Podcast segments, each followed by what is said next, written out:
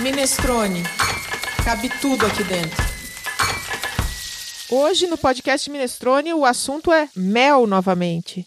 Vamos desvendar mais um pouco desse fascinante território natural em que as grandes estrelas são as abelhas. Conosco aqui na gravação estão o Eugênio Basile, que é criador da MB, o Mel de Terroir, e o Márcio Rinaldi, que produz mel no sítio Córrego Verde e é membro da APACAMI. Olá, ouvintes do podcast Minestrone. Eu sou a Cláudia Gavioli, jornalista e cozinheira. É uma alegria a gente voltar a falar sobre mel. Eram tantos assuntos no podcast passado que nós precisamos aumentar o tempo para a gente conseguir falar de mel. E nessa edição nós vamos falar especificamente sobre mel e comida, não só sobre a produção do mel, não só sobre as abelhas, que a gente falou bastante no episódio passado, mas a gente agora vai dar um foco maior no produto que nos é entregue pelas abelhas e que participa da gastronomia, do mel como um produto da gastronomia, da comida. E quando a gente fala de gastronomia, a gente está falando de um mundo vasto, do mundo da mesa. Então, a Andréia Faltin está aqui comigo. Andréia, querida, como vai? Tudo bem, Clau. A conversa estava muito boa, a gente teve que estender mais um pouquinho. Andréia, conta para os ouvintes quem é você. Meu nome é Andréia Faltin, eu sou cozinheira, professora e curiosa da gastronomia, de todo esse mundo enorme que a gente tem de conhecimento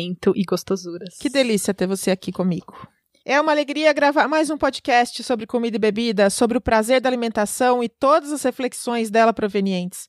O podcast Minestrone faz parte do portal minestrone.com.br, um site na internet que trata de gastronomia de forma inclusiva. Tudo que se refere a comida e bebida e à mesa é assunto da gente. Como na sopa italiana, que leva o nome minestrone, em que cabe de tudo um pouco, como feijão, macarrão, caldo, carnes, legumes, verduras. No site também cabe um pouco de tudo. Nós falamos de ingredientes, de receitas, de drinks, cursos, alimentos. Enfim, é o mundo a ser explorado. Tudo o que se refere a comida e bebida cabe aqui. Nesse segundo episódio sobre mel, quem está aqui conosco para continuar a conversa é o Márcio Rinaldi, que é membro da diretoria da APACAME, que é Associação Paulista de Apicultores Criadores de Abelhas Melíficas Europeias, e o Eugênio Basile, um dos criadores, idealizador, junto com a Márcia, a esposa dele, do projeto MB, que trabalha com abelhas nativas. Então, vamos dar continuidade na nossa conversa, Andréia? Vamos sim. Sejam bem-vindos novamente, Eugênio e Márcio. Vamos continuar com esse papo gostoso. Márcio, você poderia se apresentar novamente? Porque quem não ouviu o nosso podcast anterior vai ouvir depois, mas seria bom você contar um pouco pra gente sobre o seu envolvimento com o mel. Então, eu sou um apicultor novato, né? Eu estou há três anos trabalhando com a apis mellifera, conhecida como abelha europeia africanizada. Esse é o mesmo tempo que eu também estou morando com a minha família aqui no meu sítio, em Nazaré Paulista. Estou eu, minha esposa, meu filho. A gente está numa mudança de vida. A gente está produzindo abelha e fazendo arte. Então tem um apiário aqui, tem um ateliê de gravura. E eu, a abelha me envolveu de um jeito muito interessante, porque para se mexer com abelha, para manejar a abelha, você precisa conhecer como que funciona essa sociedade de referência, de compartilhamento de alimento e trabalho, que me encantou e, e me atraiu, assim, mudei de vida profissional e tal, ser apicultor está me representando muito, me satisfaz como pessoa, como profissional e está muito legal essa, essa nova fase de vida. Muito bem-vindo. Eugênio, conta um pouco pra gente sobre a sua relação com o MB. Eu sou Eugênio, sou do meu MB. A MB é uma empresa que foi criada pela Márcia, minha esposa, que participou no primeiro episódio conosco. E a missão da MB é reintroduzir ou ressignificar o mel na cultura brasileira. Então, uma coisa um pouco mais do que só fazer as pessoas consumirem mel, mas as pessoas conhecerem a cultura da abelha, a importância delas na nossa sociedade e que a gente passe a preservar, criar criar e consumir o produto dessas abelhinhas. Nós achamos o caminho de fazer o nosso projeto através da gastronomia. Então, depois que a gente começou a MB, a gente rapidamente a gente entendeu que o mel tinha um uso errado, inapropriado ou pouco utilizado na gastronomia e o nosso trabalho tem sido principalmente focado nela, mas não é o único jeito da gente valorizar e reintroduzir as abelhas. Muito prazer estar com vocês de novo, obrigado pelo convite. Márcio, muito bom ter sua companhia aqui. Vamos lá, a Andrea vai começar agora a roda de perguntas para compor a nossa roda de conversa. Eu acho que eu vou fazer uma pergunta mais ideológica antes da gente mergulhar de cabeça no universo da gastronomia e dos meles. Vocês dois, no discurso de vocês dessa apresentação, me chamou muito a atenção a importância da abelha na sociedade, né? Vocês falaram muito isso. Falem um pouquinho mais. Qual, na opinião de vocês, é essa importância da abelha na nossa sociedade? Para nós é simples, eu acho que o Márcio talvez possa falar um pouco diferente. Sem abelha não há vida, porque 70% do que a gente come depende de polinização e a abelha é o principal veículo polinizador. Então, todo mundo fica pensando que a importância da abelha é o mel, é o pólen, é o próprio, mas o principal produto da abelha é o que a gente compra lá no supermercado, é o que permite a gente ter alimento e a ser humano sobreviver. Ah, então, é até uma frase que o Constantino Zara Filho, é, que foi presidente da Pacame por longos anos, por décadas, ele falou que é, são as abelhas a serviço da agricultura, porque quando se fala em abelha, só lembra só do mel. E, e tem muitos outros produtos, muitos outros benefícios que os produtos apícola né, tanto a Sem Ferrão como a APS, elas atendem tanto a parte culinária, gastronômica, como também o lado medicinal né, e, e curativo.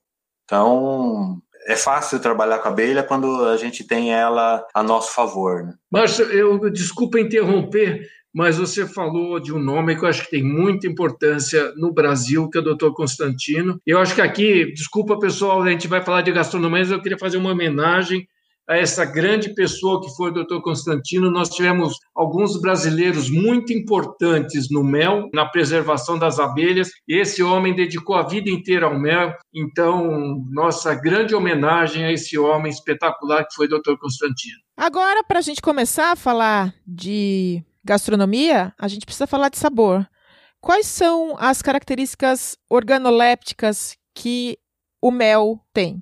Resposta difícil, hein, Cláudio? Porque se mel é terroir, e se o Brasil é esse mundo de biomas e de ambientes, e se além de tudo a gente tem 300 espécies diferentes de abelha, então a gente tem meles que variam radicalmente. A gente tem desde os meles de apis mais doces, sem acidez, até meles, principalmente na Amazônia, a gente encontra meles com acidez altíssima, zero dulçor. Muito interessante, com uma aptidão para gastronomia gigante. Então, acho que a resposta é o seguinte: pessoas conheçam os meles brasileiros, eles são muito mais do que esse potinho que você compra no mercado, tá? Uhum. Eles têm uma riqueza, uma variedade, uma diversidade enorme. Eu acho que a gente pode até desenvolver um pouco mais nessa pergunta e daí dividir em categorias. Quando eu falo num mel de apps, quais são características que eu consigo perceber no mel que eu comprei que esse mel é de qualidade, além de conhecer o fornecedor? Quais são indícios que eu tenho um mel interessante de qualidade comigo? O que muda no mel, na apps, especificamente, ela come o que tiver na, na, mesa. Vai depender do pasto apícola dela. Também tem uma variação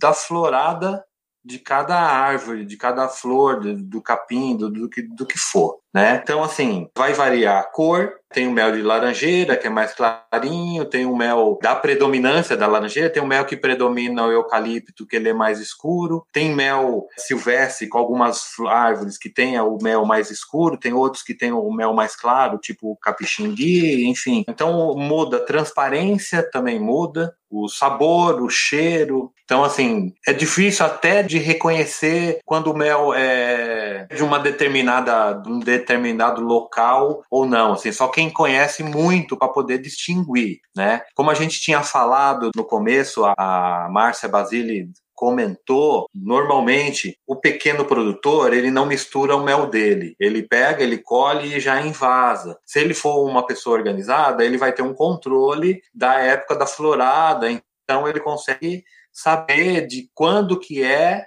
o mel e de qual a predominância, se ele conhecer bem o pasto apícola dele, qual é a predominância da árvore. Quando aumenta a, a capacidade produtiva do, do, apicultor, às vezes ele não, não vende mais só para boca a boca tal, ele vende para entreposto, para atravessadores e tal. Aí eles fazem um blend aí mistura vários meles, né? Aí atinge o mel padrão, aquele gosto padrão de mel que todo mundo conhece, que já é o primeiro que vem na, logo na, quando você experimenta um mel de supermercado. Né? Então, assim, quem, só quem conhece mesmo bastante mel que vai saber diferenciar o gosto e a predominância. Eugênio, quer complementar? O Márcio, então, acho que ele deu uma boa explicação para nós do mel de apis, e eu gostaria de fazer de novo essa divisão que a gente fez no primeiro episódio, falar que são dois mundos muito distintos, o mel de apis e o mel de abelha nativa. A maior diferença vem da acidez.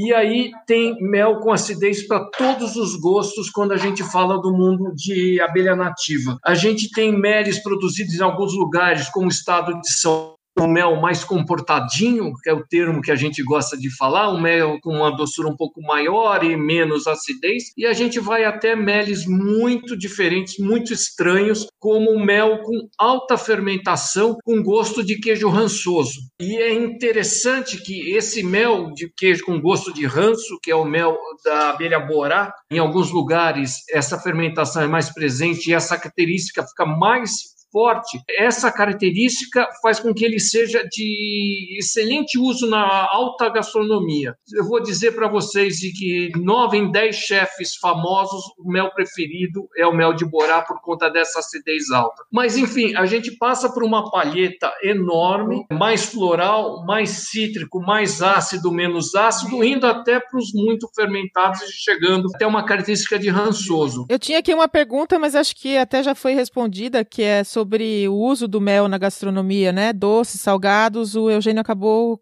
cobrindo. Sim. Ah, eu ia perguntar se as características de acidez, mais ou menos fermentação, tem a ver com a espécie. Eu sei que também tem a ver com o terroir, mas se a espécie também é determinante para essas características.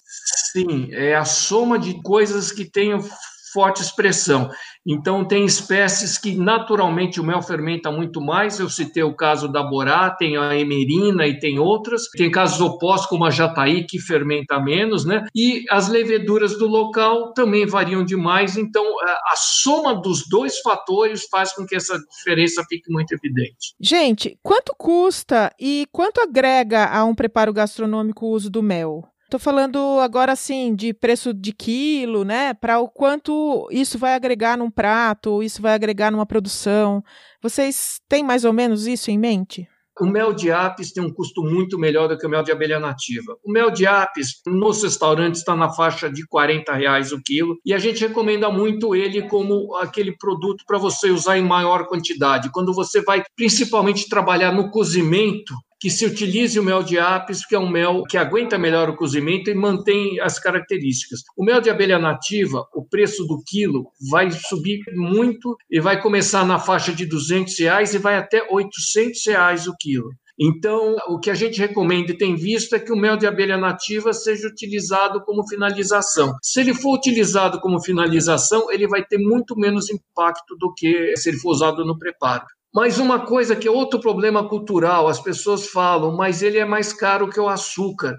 É óbvio, gente, não dá para comparar você fazer uma monocultura totalmente mecanizada em uma indústria enorme, altamente capacitada e produtiva, com as abelhinhas voando e coletando néctar de flor em flor. Então, o mel vai sempre ter um custo muito maior que o açúcar, mas a gente não deve pensar só no custo quando a gente estiver substituindo o mel pelo açúcar, porque a gente está gerando impacto social, ambiental e de saúde, que eu acho que vale muito a diferença entre mel e açúcar, isso falando do mel básico. Tá? Só para complementar o que o Eugênio falou, que é bem isso aí mesmo, que o mel ele adoça com saúde. É simples assim. E tem muito chefe de cozinha estudando especificamente o mel para as receitas, né? Ou isso é só um momento, assim, é só uma oportunidade. Eugênio, você que está nesse mundo dos meles para os restaurantes, como é que está sendo essa aceitação, né? A gente pode pensar na possibilidade da venda direta do produtor para o restaurante ou tem que ter um atravessador, tem que ter uma loja? Como é que isso funciona? Linda pergunta, Cláudio. Alta gastronomia, principalmente, a gastronomia normal também, mas alta gastronomia cada dia procura mais o produtor. É aquela pergunta que é saber quem produz, quer saber o que está colocando na sua cozinha e na mesa do cliente. Então, pequeno produtor tem sim muito espaço com os restaurantes, principalmente com a alta gastronomia. Tanto que uma coisa que a gente faz na MB, a gente divulga o nome dos nossos produtores de meles nativos, porque a gente não quer que eles fiquem escondidos embaixo da nossa marca. A gente quer que esses produtores sejam reconhecidos pelo verdadeiro valor que eles têm. Então a gente divulga para todo mundo quem é o nosso produtor. Então eu acho que esse é um caminho, é um caminho sem volta. Tem um dado interessante, vou tentar ser rápido. No prêmio Michelin, que é o prêmio mais importante acho, na gastronomia aqui no eixo Rio-São Paulo, dois anos atrás tinham dois chefes que usavam mel de abelha nativas que foram premiados. Há dois anos atrás, quando a gente foi de novo no prêmio, 12 restaurantes premiados estavam usando mel de abelha nativa. E no ano passado, para nossa alegria, 23 chefes premiados estavam usando mel de abelha nativa nos seus preparos. Então, é, eu tenho certeza que isso é um crescimento sem volta e não é do mel é do chocolate de origem, é do café de qualidade, é do queijo de qualidade, enfim, todos os pequenos produtores estão sendo muito valorizados e a pandemia ajudou muito a gente, porque as pessoas querem saber de onde vêm as coisas. E acho que até fez um paralelo com a pergunta que eu já tinha, né? Para esse pequeno produtor, dá para viver da produção de mel? Pensando em escala, qual que é uma produção mínima para uma pessoa pensar já nessa produção como um foco de vida? A apicultura é rentável, dá para viver de, de apicultura fácil, porém é um, o equipamento assim é caro, tem forma de você começar, mas também tem forma de você produzir para viver disso daí. Né? Eu acredito que acima de, de 20 caixas é um número razoável, né, mínimo, para uma pequena propriedade que, que também não fique só no mel, varia um pouco, faça algumas outras produções, né, assim, para viver só do mel, eu acho que pelo menos 40, 50 caixas e, e trabalhando mel, cera, própolis, pólen, tal, aí vive bem sim de da abelha. É, a gente entende que ainda no Brasil pouquíssima gente pode viver da produção do mel de abelha nativa. Mas isso não tira importância, porque o mel de abelha nativa é produzido sempre por famílias camponesas, pequenas famílias, e o mel de abelha nativa ajuda muito na renda da propriedade. Então, o mel de abelha, o mel vai sempre ser uma renda complementar na propriedade. Lembrando o que o Márcio falou no outro episódio, que, por exemplo, uma boa polinização vai aumentar a tua produção de café em 30%, vai aumentar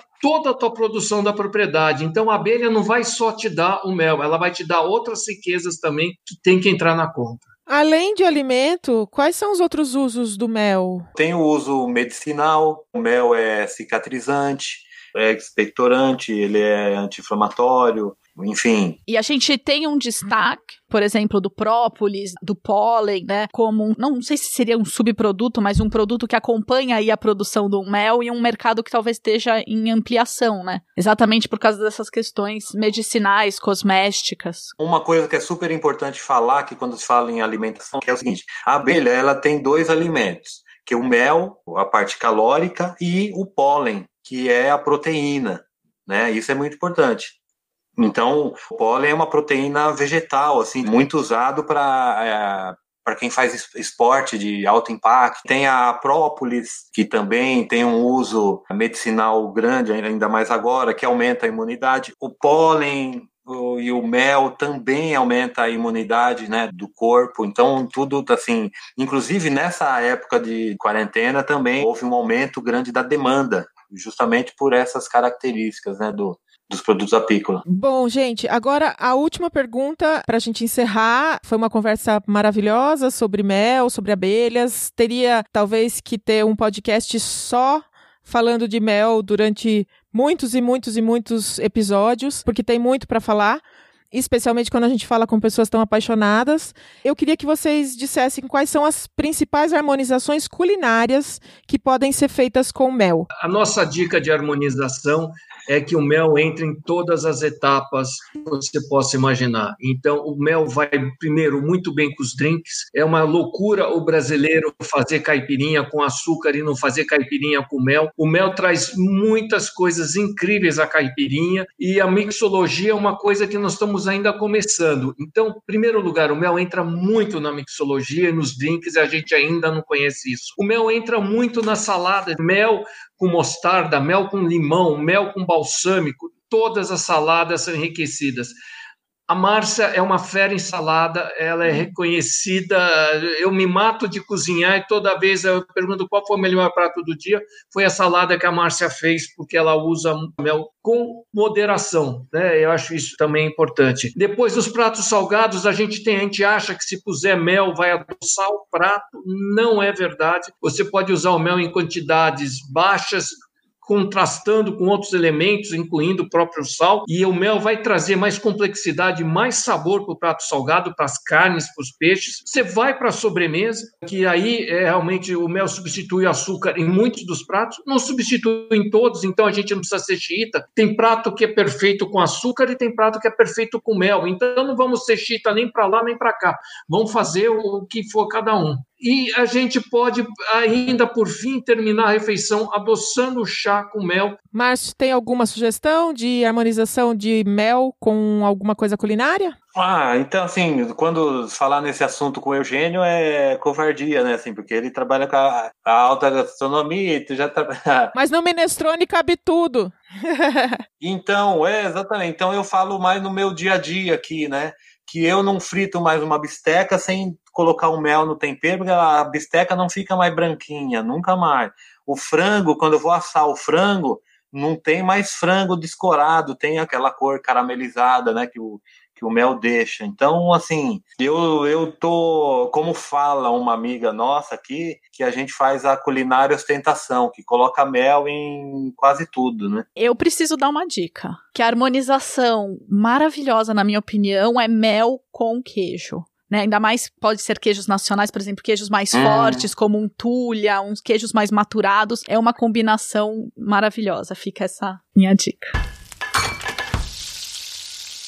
Para você que nos ouve, já sabe, o Minestrone é uma plataforma da internet onde cabe de tudo um pouco. Você quer participar do Minestrone? Suas sugestões e a sua interação é muito bem-vinda. Se você nos acompanha nessa deliciosa conversa, é porque você gosta de gastronomia. O Minestrone é um território inclusivo e democrático, sem juízo de valor. Cabe tudo aqui dentro: comida, bebida, ingredientes, temperos e, como a gente falou aqui durante dois episódios, Mel. Fique por dentro de tudo o que cabe aqui acessando as redes sociais do Minestrone. Nós estamos no Instagram, no Facebook, no Twitter e no LinkedIn. É fácil nos encontrar. Agora, para a gente encerrar, a gente pede uma dica de gastronomia. Eugênio, por favor, a sua dica. A minha dica é que as pessoas experimentem, testem e usem mel em todos os pratos que cozinham. Se ela usar com moderação, ela vai descobrir que o mel é um tempero, não é um ingrediente. Que o mel, em quantidade correta, ele vai sempre fazer o seu prato crescer. Maravilha! E você, Márcio, qual é a sua dica? A dica, além da cachaça com mel, né, que eu adoro, você pega uma cachaça, mistura e, putz, é uma delícia. Eu ia falar do livro, né, que tem uma receita legal de bolo de mel no livro da Dona Benta. Então, pô, fica show. Olha só que grande dica, hein? E Dona Benta, um dos mais emblemáticos livros da culinária brasileira de todos os tempos. Andréia, tem uma dica? Tenho sim. A minha dica hoje vai ser outro podcast, o Vice Food. Eles até têm um episódio sobre polinização e abelhas. Então, que você tiver ainda mais interesse. Foi gravado na nossa fazenda esse episódio da Eileen foi uma delícia, foi uma farra, viu? Vale a pena verem sim. Desculpa te cortar, mas é que eu não aguento. O trabalho que a Aileen faz é uma maravilha, né? Eu também sou fã. É isso. Bom, gente, e eu tenho uma dica bem breve, que é acesse outros episódios do podcast Minestrone. A gente tem uma sequência de podcasts falando sobre pão, sobre café, sobre mandioca e quase sempre nesses episódios a gente fala do produto brasileiro, como a gente falou aqui do mel brasileiro, do mel que é alimentado por as espécies brasileiras, né, da abelha que é alimentada pelas espécies brasileiras e também do mel que é produzido por abelhas nativas. Nós temos a hora do jabá. Se vocês quiserem falar rapidamente sobre os negócios de vocês na gastronomia, Eugênio, Márcio. Se as pessoas quiserem conhecer nosso projeto, eu, a gente agradece muito. Siga o nosso Instagram, mbmel. Lá tem muita dica gastronômica, lá tem muito sobre a interação do mundo dos pequenos produtores e das abelhas. E como a gente vive e a gente precisa viver vendendo mel, quem quiser encontrar nossos produtos, temos mais de 70 tipos de meles no nosso site www.mb.com.br.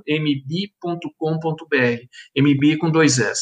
Márcio? Bom, vou fazer o jabá da Pacame, né, que é a associação dos apicultores ali de São Paulo. A Pacame fica ali no Parque Doga Branca. Antes da pandemia, sempre a gente tinha uma reunião mensal ali no próprio parque na sala ali do Instituto de Pesca e a Pacame tem uma loja que fica ali na rua Dona Germane Bouchard e tem o site também Tá, lá na Pacame tem curso de introdução para apicultura e quem quiser saber mais, vai lá, procura a gente que vai ser legal. Muito obrigado, convidados Eugênio Basile, Márcio Rinaldi, muito obrigada, Andréa Faltin. É uma alegria ter voltado a gravar podcasts Minestrone. Até o nosso próximo episódio. Muito obrigado a todos. Obrigado a todos. Viva as abelhas brasileiras. Cuidem delas. Viva! Tchau, um abraço. Tchau, Tchau. obrigada.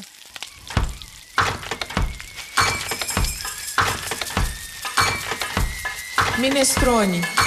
Cabe tudo aqui dentro.